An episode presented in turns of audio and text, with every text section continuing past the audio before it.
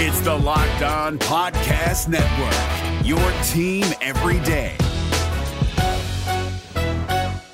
Jackson Gatlin here, host of the Monday edition Locked On NBA podcast. Every Monday, I cover the three biggest stories in the NBA with the local experts from Locked On. It's an awesome recap of the weekend of the NBA and a look at what's ahead. Mark your calendars on Monday to join me for Locked On NBA podcast, available on YouTube and wherever you get your podcasts.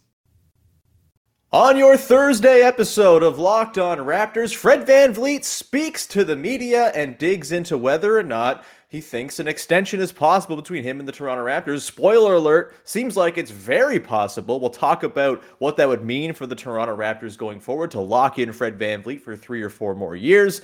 We'll also talk about this weird perception of Fred VanVleet that seems to be kind of out there in the ether about whether or not he can adapt his role to fit what the team needs going forward. Is he a gunner? That seems to be a bit of a concern, which maybe is a bit unfounded. We'll talk about that on today's show with Katie Heindl from Dime and and frankly, the entire internet. That's all coming up on today's episode.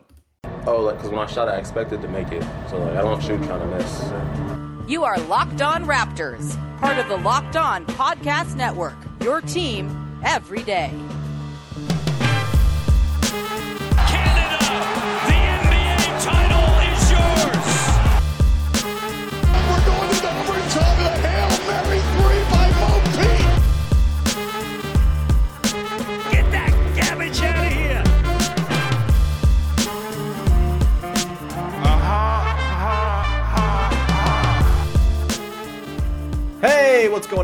Going on? And welcome to episode number 1196 of Locked On Raptors for Thursday, June the 16th. I'm your host, Sean Woodley of RaptorsHQ.com. You can find me on Twitter as always at Woodley Sean. As Katie giggles at my lack of knowledge of the date. I checked also... my calendar. You're right. yes, hell yeah. Uh, you can also find the show on all your favorite podcast platforms for absolutely free. You can subscribe, follow, rate, review, support the show that way. You can also go to YouTube and subscribe over there for free as well. It's very much appreciated when you support the show, and uh, it's free to do, and it doesn't take very long. So, what are you waiting for? Support the show. It's a free podcast, baby. We don't ask for much.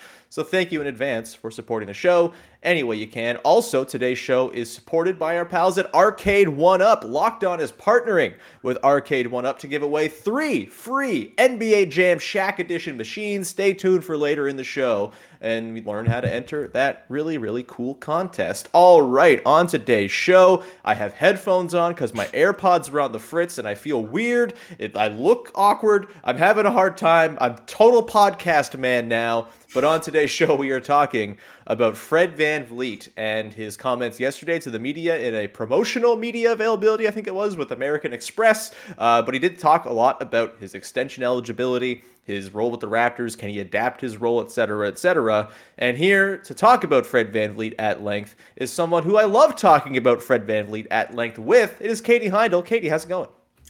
It's going good, man. I just have to say, I'm a little bit upset to to hear today that uh, there's a national and inter like a North American lifeguard shortage. Mm-hmm. So public pools in Toronto, probably Hamilton, this affects you too. Uh-huh. Um, will be understaffed, and a lot of the outdoor public pools this summer only will be open evenings and weekends. As you know, I'm an avid lane swimmer. Yes but also I just love going and flopping around on the deck and like a lot of other people too.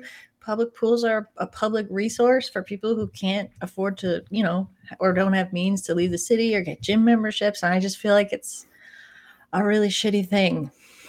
Yeah. Anyway, that's my little screed. That if is... you know anyone, if your kids are are are, are you know lifeguard or don't even need to have lifeguard training. Maybe it's not even your kids. I asked my husband who's over 35 and has a full-time job, but I know he has his Bronze Cross this morning. I begged him, don't you want to be a lifeguard this summer instead?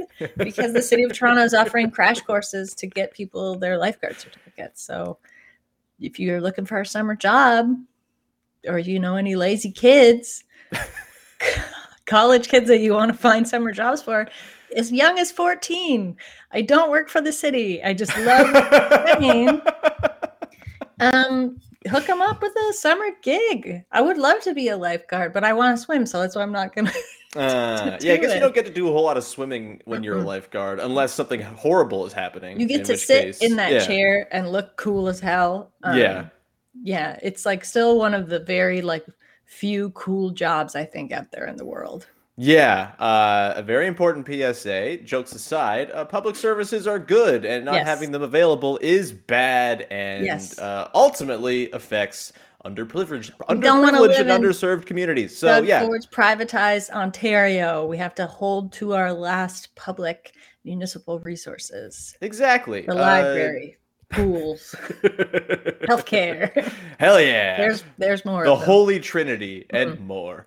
Uh, all right, Katie, that was a now resounding start to the podcast. yeah, fired up. it is like 40 degrees out. Yes, this, by the way, I was telling you before going on air. Uh, the apartment I live in is typically quite cool because we have air conditioner units in the living room and the kitchen. However, I closed the door for acoustics and just so the background's not all weird and, and you know misshapen with a door open and the hallway sitting behind me. And there's no AC in this room. And so by the end of this podcast, with it being 40 degrees just outside that window, it's going to be a sweaty boy in here. So uh, let's dive in before that mm. starts pouring down my face. Fred VanVleet, Katie, spoke yesterday to the media in a media availability organized through American Express. And, uh, you know, in addition, I'm sure, to hucking credit cards, he talked a lot. That's a credit card, right? I'm pretty sure. Mm-hmm. Uh, yeah, there we go.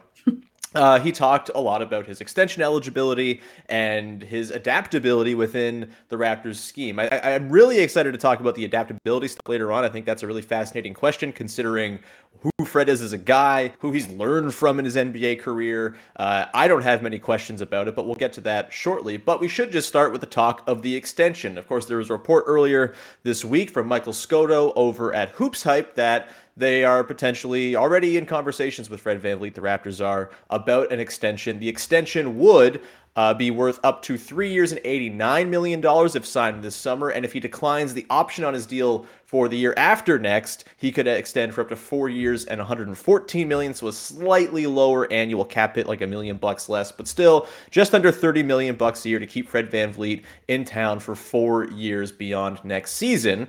And uh, Katie, gotta say, I think the Raptors should go ahead and do that right now. I think that would be a fantastic uh, occurrence for the team. Fred VanVleet seemed pretty optimistic that that's something that could happen. Where are you on the idea of extending Fred VanVleet and ensuring that he's locked in with the Raptors for the remainder, probably, of his prime? Extend this guy. Yeah. If he wants it, if the team wants it, um, those are like we are seeing already even in this offseason how kind of rare that looks to be like in the broader nba landscape. That's no surprise to me. Mm-hmm. you know fred vanvleet also said in that, that same avail that like he would stay with the franchise for the entirety of his career if he could. He feels like it's a good fit. It's a great match. A match Obviously, made in heaven i believe is what yes, he said? Yeah. Yes. Obviously, they value him and his development, and like you know, the Raptors' whole ethos is about helping guys like off the court as much as on, you know, in their mm-hmm. careers to make sure that they're getting that they're getting what they're worth, right? That they're getting paid. So I think knowing that is also like a huge boost. He's not going to be undercut. They're not going to try and nickel and dime this guy. Um, and then more than that, like he's kind like he's the foundation or like, you know, a good part of maybe the trifecta of the foundation of the franchise. Mm-hmm. Why wouldn't you want to keep this guy? Yeah, 100%. And I think like it's a weird thing because the Raptors overachieved this past season, right? And mm-hmm. I think with that has maybe come a bit of an acceleration of expectations for what this team should be. Mm-hmm. Um, and our, our pal Assad Alvi actually was tweeting about this yesterday. Swar Lasers on Twitter, a very smart fellow, even if uh, Super he's, smart. he's awful at basketball and is totally overrated, but that's fine. Uh, he's, a, he's a wonderful man, very tall. He pointed out that, you know, with this Raptors team, as great as it was this past year, this next season is probably not going to be where that real sort of competitive championship window kicks in. And it's probably something closer to 2023 24, where you have mm-hmm. year four, Precious Achiuwa still on a rookie contract. You have year three, Scottie Barnes still on a rookie contract. You have OG I believe, in the final year of his deal before an opt out. And then you have, ideally, Pascal Siakam and Fred VanVleet locked in, and they'll be, what, 30 years old that season, still within their prime for mm-hmm. sure. And, you know, maybe Scottie Barnes has kind of ascended to be your number one. You get your 33rd overall pick this year, who's a couple years into development and all that.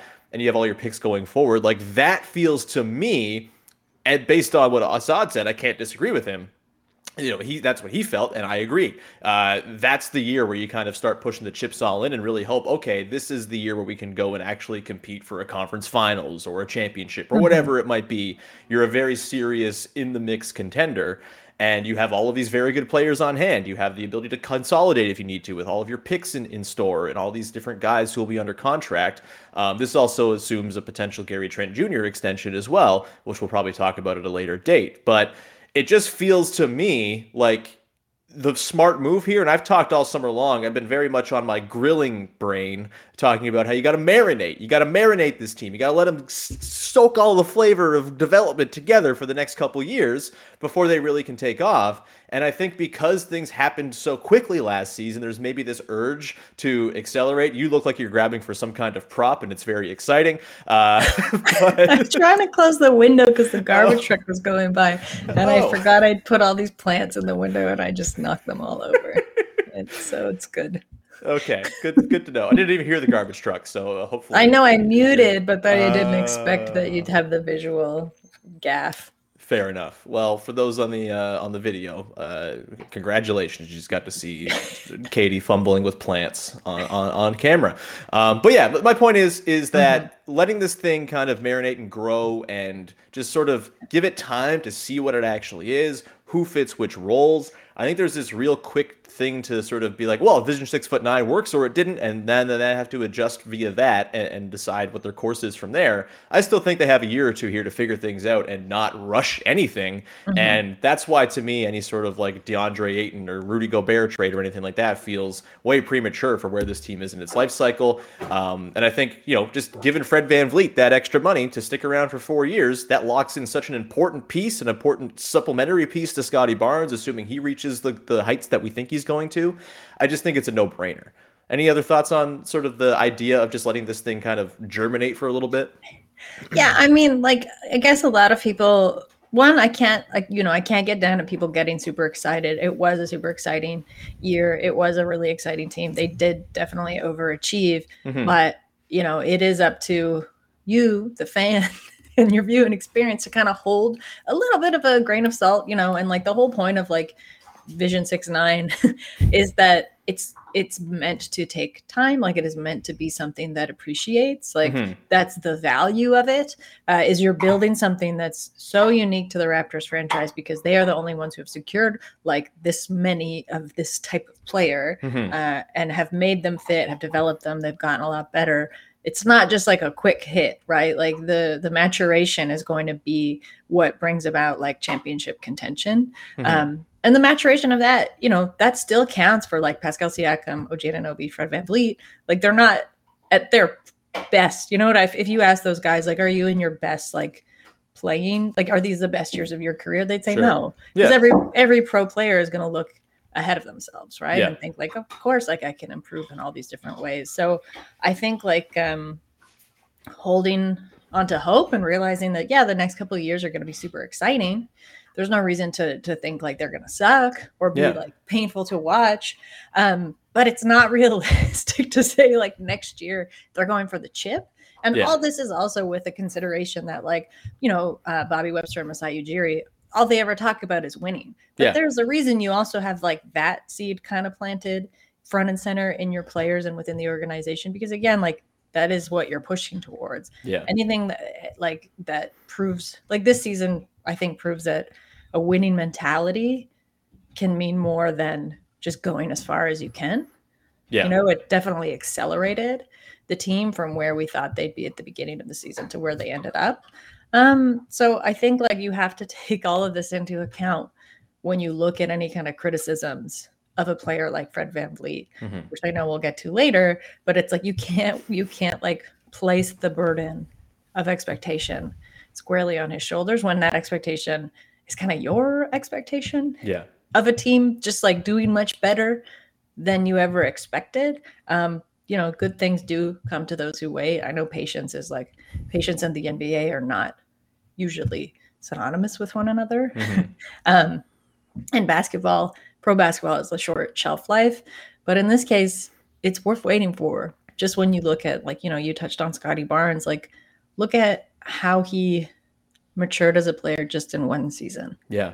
Right. Yeah. With like little to no expectations on him. And he did that because he's in a system that didn't require him right away to be the number one guy. You know, mm-hmm. he had the flexibility and the room and the support to kind of grow and work on his game and all, all pretty much like every facet. Yeah. And he'll continue to do that because they're not like, all right, you got to be this like number one rookie, do or die. It's all on you, which can like crush a player yeah. early on in their career. And he didn't have that. The reason he's so good is because they the Raptors have carefully set things up to play the long game. So I like I do see that. I get being excited, mm-hmm. especially when things speed up. Like you want everything right away, but it's not going to happen. Not with this team. Yeah, and look, like they could very well go be a second round team or even like a sneaky conference finals team yes, next season. Totally. You know that again will be probably an overshooting of expectation, but you know, to your point, you know, they're kind of talking the talk before they're able to walk the walk. And I think that's a pretty good way to set the tone for when you are kind of jumping into that competitive window and, and all of that. And again, I think having Fred around for that and also just like the importance of having really good role players. Mm-hmm. And, you know, Fred's something better than a role player. He's a freaking all star, for Christ's sake. Like, having him there with Scottie Barnes, like I've, I've made this point before, but there are so many teams that would kill to have the supporting cast around their fledgling superstar that the Raptors currently have around Scottie Barnes, even though Barnes maybe isn't quite ready to be that sort of center of the universe type player. Having the guys around him for when he is ready for that is going to just make it so you can jump right into being competitive and not doing the sort of Mavericks thing where you're like, well, we'll try Kristaps Porzingis and then maybe we'll try Spencer Dinwiddie and then maybe we'll mm-hmm. try Christian Wood and all of this stuff. Like they don't have to do the trying; they have the supporting cast in place now, and I think locking in Fred for four years just kind of ensures that that's going to be the case going forward too. We're going to get into on the other side of the break here to the criticisms I think that are out there of Fred Van VanVleet, which in fairness, I don't see a lot of them because I have curated a, an immaculate timeline, but you see him in the comments, you see him sort of quote tweeted in your timeline and stuff like that too. I'm not even sure how much validity there is to them, so we'll briefly talk about them. And also, I, I have some thoughts on the sort of non-expendability of Fred when it comes to like trades and stuff like that uh, that you kind of throw out as well for the Raptors this offseason or in future off seasons. We'll get to that in just one second. But first, I want to tell you about our friends over at Built Bar who are making the best tasting protein bars money can buy and they have a brand new flavor for you. It's mud pie. And you may be saying, mud pie? That sounds gross, Sean. What are you talking about? Well, guess what? It has all the stuff that you'd ever possibly want in a bar. It is, of course, uh, loaded with chocolate. So the huge chocolate fan is going to be a big fan. It's got rich whipped cream and chocolate mousse smothered in 100% real chocolate and topped with cookies and cream crumble. That is a hell of a sentence right there that Built Bar has put together. A hell of a bar they've come up with. You should definitely go and get yourself some mud pie bars. They're packed with 16 grams of protein, only 150 calories, and just 8 grams of sugar. That's like half the calories of a candy bar and about an, a quarter of the sugar you're getting in a typical candy bar as well. It's like your mom baked the most deliciously creamy chocolate mud pie, wrapped it up just for you to power you through your workout or something like that. It's a great way to feel indulgent without actually being indulgent. Go and get yourself some mud pie built bars today at built.com. Use the promo code LOCKED15, L O C K E D 1 5 to get 15% off your order. This is promo code LOCKED15 for 15% off at built.com. And that promo code is for everybody, not just first time customers. So go and check them out, whether it's your first time or your, I don't know, 15th time visiting built.com. This is Jake from Locked On. Locked On has teamed up with State Farm to spotlight some of the greatest supporting players in NBA history. After beating the Heat led by LeBron James and Dwyane Wade in 2011, Dirk Nowitzki won an NBA title and proved himself to be one of the greatest basketball players of all time. But there was one player in the starting lineup for the last three games of the finals that helped support Dirk all the way to a championship JJ Barea. Led by JJ and Jason Terry, the Mavs' second unit proved to be the strength throughout the playoffs, where they led the NBA in bench scoring. But for games 4, 5, and 6 in the NBA Finals, Mavs coach Rick Carlisle inserted Barea into the starting five to help the Mavs space the floor and put more playmaking around Dirk. JJ Barea had a knack for running the pick and roll with Dirk that helped the Mavs score more efficiently on their run to a title. Dirk Nowitzki couldn't score the way he did if he didn't have much needed support from someone like JJ Barea. Sometimes you and I need that kind of support too. Think of State Farm like a pivotal team player. When you need help protecting the things that matter most, remember the jingle and just say, like a good neighbor, State Farm is there.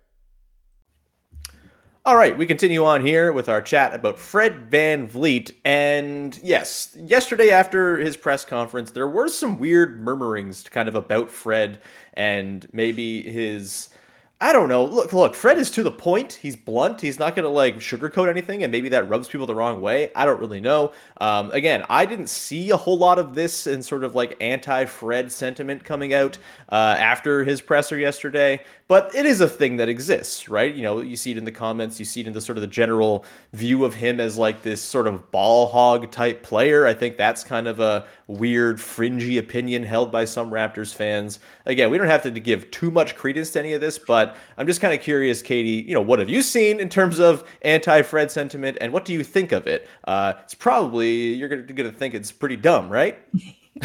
uh, like you, I I have um, I guess I have some great. Yeah, my timeline's like pretty robustly positive plays. Mm-hmm, so I've mm-hmm. only seen like loose, vague responses to the negative responses, but I do feel like it is our responsibility as, you know, Raptors, podcasters, mm-hmm. writers mm-hmm. to be aware of like the, you know, having a finger on the pulse. Yeah, yeah, you got to know what's what's irking people, I suppose, even if you don't agree with it. Mm-hmm. Um, no, I think it's just really stupid. Um, in terms of him being a ball hog, what did I say to you before we started recording? He's, a, he's a fucking point guard. Yeah. Um, and even within that, like he is not a Chris Paul style point guard, you know, mm-hmm. like you're pretty lucky that you have like the very methodical understanding of Fred VanVleet uh, skill as a point guard when he knows to give the ball away, when he knows to hold on to it, when he knows a pass is the thing to do, when he knows someone who's calling for a pass is not actually in the best position to make that shot. Like he's very, he reads the floor extremely well. Um, sorry, the dog's chugging. That's all right. It's hot for everybody. Yeah, it's totally all right. I'd, I'd, be doing the same thing if I was a dog. Don't worry. um, yeah, I just like I don't see the merit. I actually don't even see it. You know, I also said to you like I'd be curious to look at his stats around shots. Mm-hmm. Like in the past like three seasons, um, obviously Kyle Lowry would uh, would uh, affect that a little bit. Um, and also, you made a great point that uh, again, we I guess we chatted a lot about this before we started. Yeah, we did a lot of green while you searched yeah. for for headphones. Um, but the fact that like what Pascal's absence early on in this season also probably affected that, and he had to take on a bigger role with shooting. Um, yeah. I wouldn't call him like a particularly like when his hands hot, it's hot, and I trust him to take shots. Mm-hmm. But he's not like a lights out shooter. Is not even how I would really qualify his playing profile. Mm-hmm. It's not his like the best part of his game. Um, so I don't actually even see that, honestly, yeah. whatsoever. Yeah, he look he he had to take on a pretty big offensive burden to start the season because Pascal Siakam was out. OG Anunoby missed a lot of time in there as well, mm-hmm. and Scottie Barnes was still kind of getting his feet wet, and that ended up coming back to bite him because he played too much and he got hurt and he was, you know, broken down by the end of the season as a result of that. But I don't think that because he got hurt or because he slowed down that it, he's some sort of like person who derails the offense or anything like that. And in fact, even though he wasn't 100% and wasn't hitting his shots in the back part of the season, he did adapt his role as Pascal and Scottie mm-hmm. became the very two obvious guys who were running most possessions. And Fred was doing his off ball wizardry thing where he's so good away from the ball, catch and shoot threes. They weren't falling, but with proper health and with actual legs under him, you know, assume, assuming next season he can gain full health again, like I don't see why that wouldn't replicate itself. He's mm-hmm. been a very adaptable guy throughout his career. And I guess we can kind of pivot into this now. Going into next season, you know, you look at what this team is going to try to be. And I've talked a little bit about how I don't think they need to go make any moves in the offseason necessarily. You know, they're going to use the mid level exception. There'll be the draft pick and a couple other small mm-hmm. signings, I would guess. But for me, the weird, the real change in the complexion of this team is going to come from how they kind of reorient the hierarchy of the team, right? You would assume Pascal's still going to be the lead dog and he's going to run the, the, the, most possessions and he's going to have the highest usage and all of that. He's going to be the leading scorer.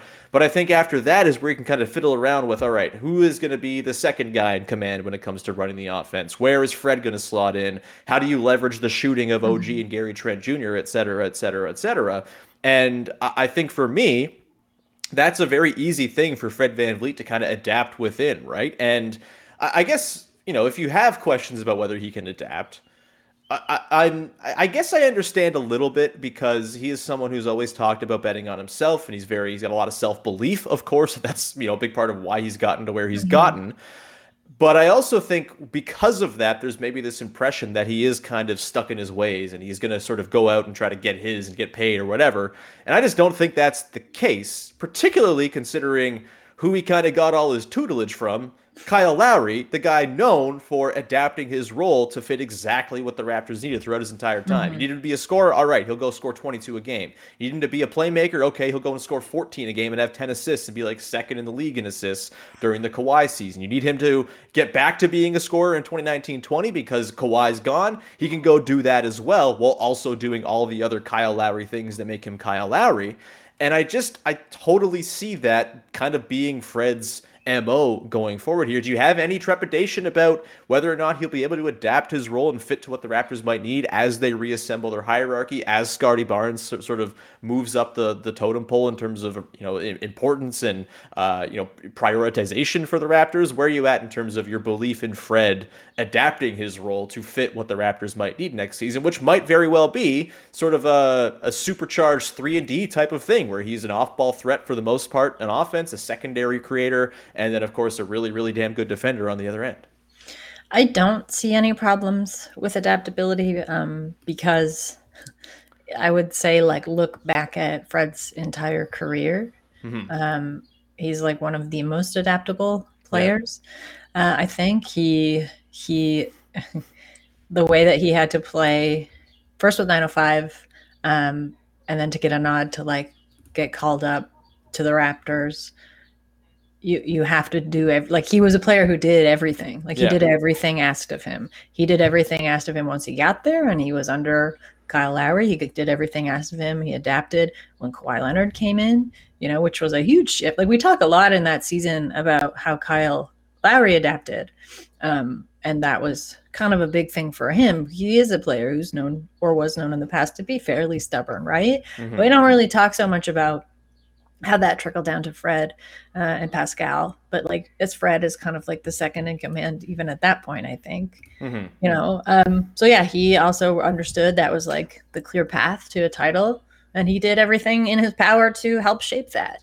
Uh, and then you have the Tampa season, he adapted there, and then you have this past season where like there were growing pains that he was totally vocal about. Like it's really a cute story when he talks about you know his relationship with Scottie Barnes mm-hmm. and just like growing to the curmudgeonly man growing yeah, like to growing to love again. Yeah. Him. but like I hate to break it to you like naysayers, but that's adaptability. Mm-hmm. Yeah, that's like personal adaptability, but I want to see that and I want to hear the, him talk about that because it means he's someone who's also not scared to talk about change, which is another thing that like a lot of athletes, like star athletes too, they don't budge in that way and they don't mm-hmm. want to talk about it. And another thing I want to say is there's a really fine line, I think, in the NBA between confidence, like what's perceived as confidence mm-hmm. and what's perceived as stubbornness. Yeah. And I'm still not necessarily clear because it changes. It's like an imaginary line, is what I should specify. And it changes. Uh, confidence is positive, stubbornness isn't seen as negative. Mm-hmm. and it the qualifications for it changes like season to season game to game like player to player too right sure and like i would really hate to see fred by no fault of his own fall into this stubborn category because he's had to make a career basically out of like believing in himself when yeah. nobody else did yeah. and like having the comp like re-upping his confidence almost daily like that's really hard, but it speaks to like a real like wealth, you know, of self-belief and strength. Um, which to me is the right way to be confident. Sure. and not to just be kind of confident and brash and you know about the, like the showier and flashier things. Um, so yeah, I just I wanted to touch on that because that's a dichotomy that I think you see with like players like Chris Paul. Sure. I mentioned Kyle Lowry. You know, we've seen it with Kyle Lowry. Um, Short kings, you mean? true, but also like Jimmy Butler's another yeah, one. You yeah. know, there are players who just kind of it depends on the situation. Like one season, oh, they're great, they're super confident. Well, the next season, it's like they're too stubborn, they're toxic, blah blah mm-hmm. blah. It's like it. You have to look at like they haven't necessarily changed. It's like the situations you know the conditions around them that have. Yeah. And some of that is like the way teams want to paint a certain picture of a player, right? You have to factor in like trade considerations and things like that. And Fred's never been in that position, thankfully, with the Raptors. So they're not a franchise that's like trying to skew him a certain way so he like is up for a trade. Totally. They want to hold on to him because they understand like exactly what they've got in him. So I don't know. Yeah. That's no, I, I think the like the stubbornness versus confidence thing is interesting. And you know, I think there's probably a time in the past where you could say that Fred kind of bordered on stubbornness, but it was also kind of a necessity. As you mentioned, he's kind of building a career from scratch. He's on a, you know, a mm-hmm. two year sort of minimum deal to get things going and then he gets another deal to kind of bridge the gap and then he finally gets his big contract and he's on the mm-hmm. verge it seems soon of another big contract. And I would have to assume that when and if that comes, which I would assume will come at some point this summer based on it being talked about already, like that would only free him up even more to be like, all right, I'm chill. Like I've made now $200 million as an NBA player. I am totally comfortable within my own skin and body to take a step back and mm-hmm. be the third option or whatever it might be, while also being a damn good third option at that. And I know people get weird about like, oh, is he a max player? Is he blah, blah, blah. like, just, like shut up with that? Like, who cares? It's yeah. it's not your money. The Raptors can keep their own guys. And at some point here, if they plan on going to be a title team, they're going to have to pay the luxury tax anyway. So, um, but the um, in-game yeah. confidence is a thing too, because that's advocacy, right? Sure. And like that's players advocating for themselves, and to a degree, that's players like Fred Van VanVleet who have earned the right to advocate for themselves and who their coaches listen to. Sure. Right. It's it's not just like like a second or third year player complaining that they're not getting the minutes they think they should get. Mm-hmm. It's like your veteran leader. Yeah. So if he advocates for himself, I feel like that's completely fair. And I also do want to you know, say, I don't have rose colored glasses on about Fred. I've seen him be stubborn on the court when it's like, sure, please stop taking that shot. but also, what do we hear about shooters, right? Like the rhetoric of shooters is like, you got to shoot through it sometimes. So I yeah. trust that too. So, like, if a player feels like this, I've got this shot, they had a good look and misses for some reason, you know, that just, that's basketball. That's what happens. So mm-hmm. I think, like, again, this fine line of like, confidence and like cockiness um, usually comes down to the conditions. If if Fred's like missing those shots in a game where they're up 10, 15, it mm-hmm. doesn't matter. If it's yeah. a situation where they're trailing, you know, and it's like a playoff game, it matters a lot more. Yeah. And I would argue that he has like really made huge steps when it comes to like doing the stuff on the margins to affect winning and you know smart totally. intelligent basketball he was an incredibly positive player last season and that's all part of it right is like mm-hmm. not shooting your team out of it realizing when some other guy kind of needs to to get his looks up or whatever it is. And I think he's got a pretty good understanding of that and a pretty good finger on the pulse of the team when he's out there. And again, it's you know we keep on doing the Kyle Lowry comparisons, but they're very easy to draw. There's yes. a reason we do them.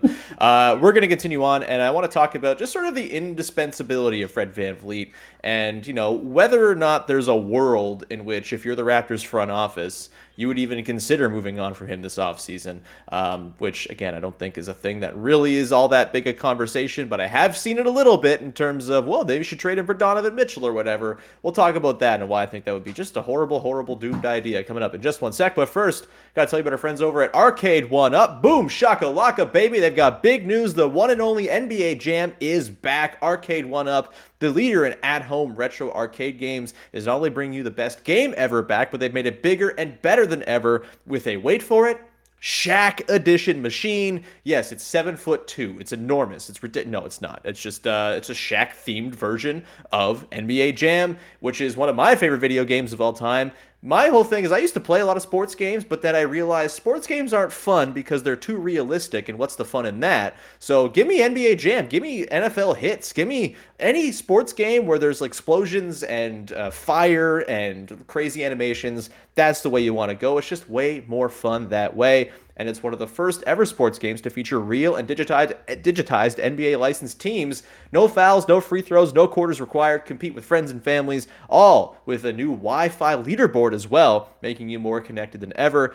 Anything where you can hold it over your friends that you're better at them, then that's why video games are played, baby. Go and get yourself a NBA Jam one Up from Arcade. Sorry, NBA Jam Shaq Edition from Arcade1Up. Today they also have a lot of classics like Golden Tee, Mortal Kombat, and many more. Start Mortal Kombat and many more starting at just 399 bucks, and they're giving away an NBA Jam Shaq Edition to a locked on listener for a chance to win a game console for your games room or whatever it might be. Arcade1up.com slash locked on is the place. That's arcade, the number one, up.com slash locked on. You've got till July 8th to enter with NBA Jam Shaq Edition. Don't miss out. Enter today. Who are you going to play with? Better be me. Invite me over to play. I'll, I'll, I'll, I'll, I'll whoop you. This is Jake from Locked On. Locked On has teamed up with State Farm to spotlight some of the greatest supporting players in NBA history. After beating the Heat led by LeBron James and Dwyane Wade in 2011, Dirk Nowitzki won an NBA title and proved himself to be one of the greatest basketball players of all time. But there was one player in the starting lineup for the last three games of the finals that helped support Dirk all the way to a championship, JJ Barea. Led by JJ and Jason Terry, the Mavs' second unit proved to be the strength throughout the playoffs, where they led the NBA in bench scoring. But for games 4, 5, and 6 in the NBA Finals, Mavs coach Rick Carlisle inserted Barea into the starting five to help the Mavs space the floor and put more playmaking around Dirk. JJ Barea had a knack for running the pick and roll with Dirk that helped the Mavs score more efficiently on their run to a title. Dirk Nowitzki couldn't score the way he did if he didn't have much needed support from someone like JJ Barea. Sometimes you and I need that kind of support too. Think of State Farm like a pivotal team player. When you need help protecting the things that matter most, remember the jingle and just say, like a good neighbor, State Farm is there. All right, we continue on here to round this thing out. And Katie, I want to just briefly touch on the idea of potentially trading Fred VanVleet because that's what you do in the offseason. Everyone's trade fodder. Oh, gee, Gary Trent Jr., blah, blah, blah, blah, blah. I'm very tired, but we should just briefly touch on it because I do think when I have been sort of hypothesizing about like DeAndre Ayton trades or Rudy Gobert, Donovan Mitchell, etc., you know, Fred VanVleet does kind of come up as a bit of a sort of soft middle uh, between maybe OG's not enough to get it done, maybe Pascal is too good to move on from. Fred VanVleet makes a lot of money. He's right in that sort of sweet spot. Maybe that's a guy who you consider moving if you're getting a star player like a Donovan Mitchell. I think that would be very dumb. Uh, I, I just want to get that out there right now. I don't think they should trade Fred Van VanVleet. And the reason is, is he is indispensable to me to the overall culture of the team. He is like mm-hmm. the guy who sets the tone. He's the the sort of front facing dude. He answers the questions that other people won't. Um, and he's also a damn good basketball player, which is hard to replicate some of the stuff you'd be losing from him. What are your thoughts on Fred Van VanVleet and his sort of untouchability as it relates to different trades around the league. He feels like a kind of guy who is just a pillar of the franchise who, if you moved out, maybe you get a more talented player in, but what does that do to the overall sort of culture of the Raptors that's been built so studiously here over the last mm-hmm. few years? Yeah, I mean, I, I, agree with everything that you said. Um, I think when you're when we you're doing what we start like we talked about this to start, but when you're doing what the Raptors are, which is this long term sustainability build, mm-hmm. I would say, uh, the first thing you don't want to like pull the rug out from under guys is the culture. Yeah. right. Like you have to under, like you have to place, especially new players, like in their big prime development years, you have to place them within uh, a, a situation and a culture that they understand. Right. Like they mm-hmm. understand, like, and, and that's a two-way street in terms of expectations on them and like their own expectations for the franchise. And you're like cultural thought leaders that is going to be fred VanVleet. yeah. To a degree with pascal siakam but i'd say this is still something that falls more on fred Van VanVleet and that he just seems to come naturally to him yeah right? Exactly. Yeah. he embraces it because it comes so completely natural to him and that's a rare thing in itself. Donovan mitchell is a great great basketball player. I do think it would help him his career immensely to get out of um, Utah, but I don't see that fit.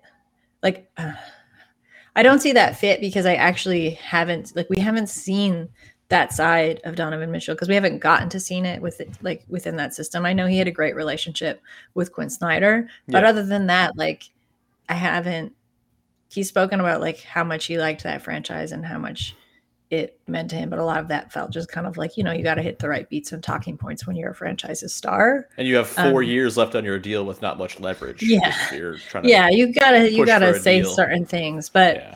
um I just haven't seen him step up in the way that we know Fred VanVleet has like throughout his entire career. And I don't even mean like Fred stepped up. Fred's just continuously been on that level. Um, yeah. So I don't think you can lose him for someone like that. Um, I'm also not necessarily sure how even the skill fits. Yeah. With Donovan Mitchell, like at this moment, it's not exactly.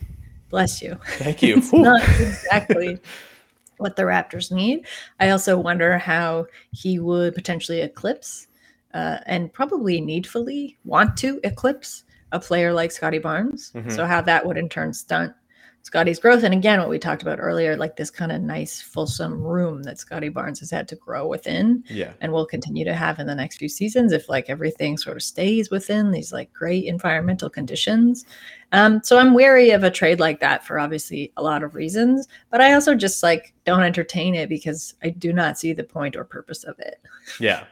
It's a really uh, interesting thing when you sort of think about team building and you know when do you sort of put the foot on the gas? Like i feel like fans get both overhyped about the guys they have and also undervalue the guys they have. And I kind of, of feel like the latter happens for Fred VanVleet more than the former, mm-hmm. um, where it's like, well, he's fine, but like, what could they get that's better? Because, you know, trades are fun. Look, I, I used to be a very like anti trade machine person. I actually have come around. I think it's fun. It's just like you're at the bar talking with your pals. That's, that's a cool thing that fans do and it's fine, whatever.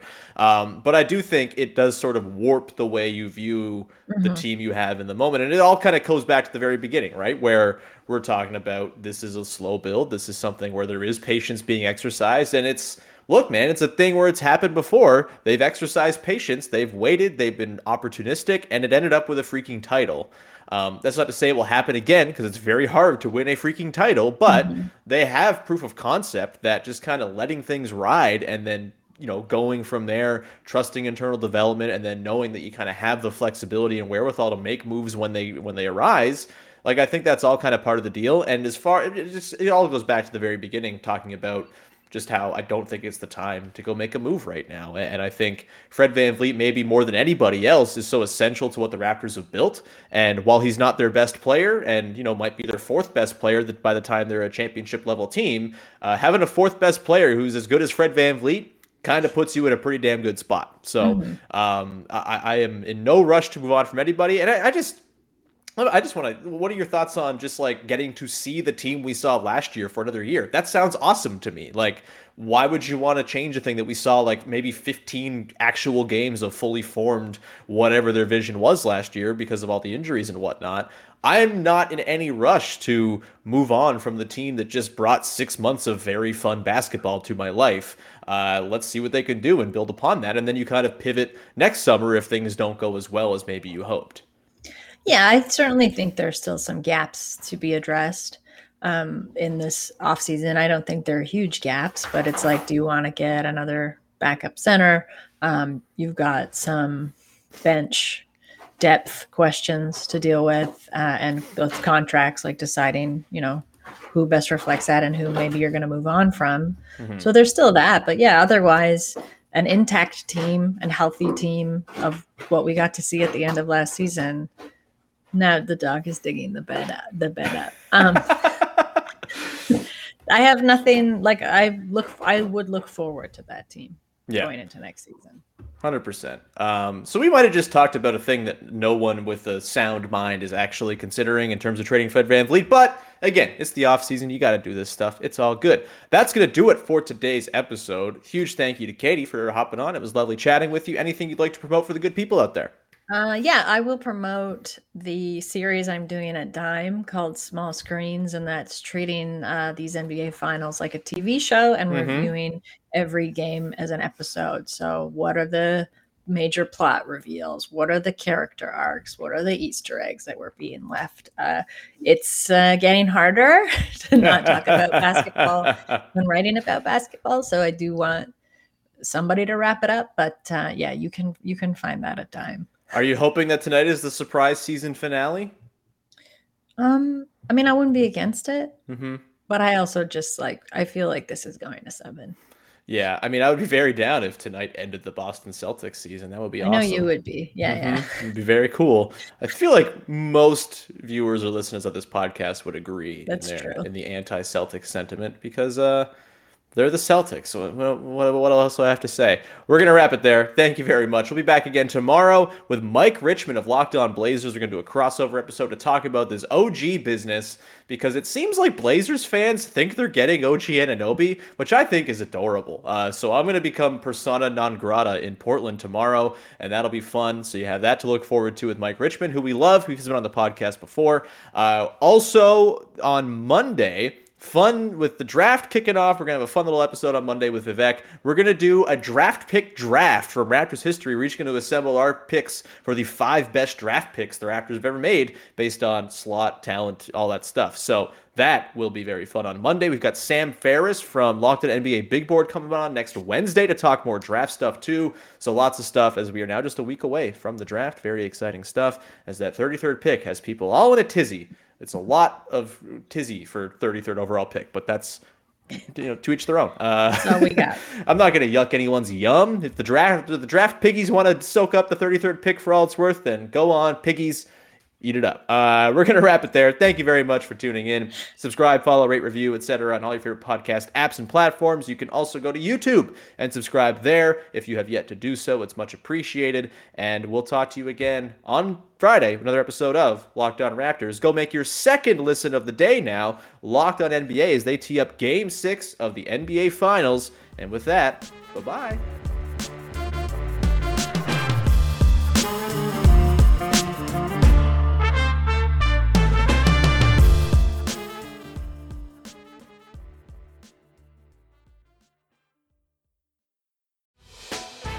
Hey, Prime members, you can listen to this Locked On podcast ad free on Amazon Music. Download the Amazon Music app today.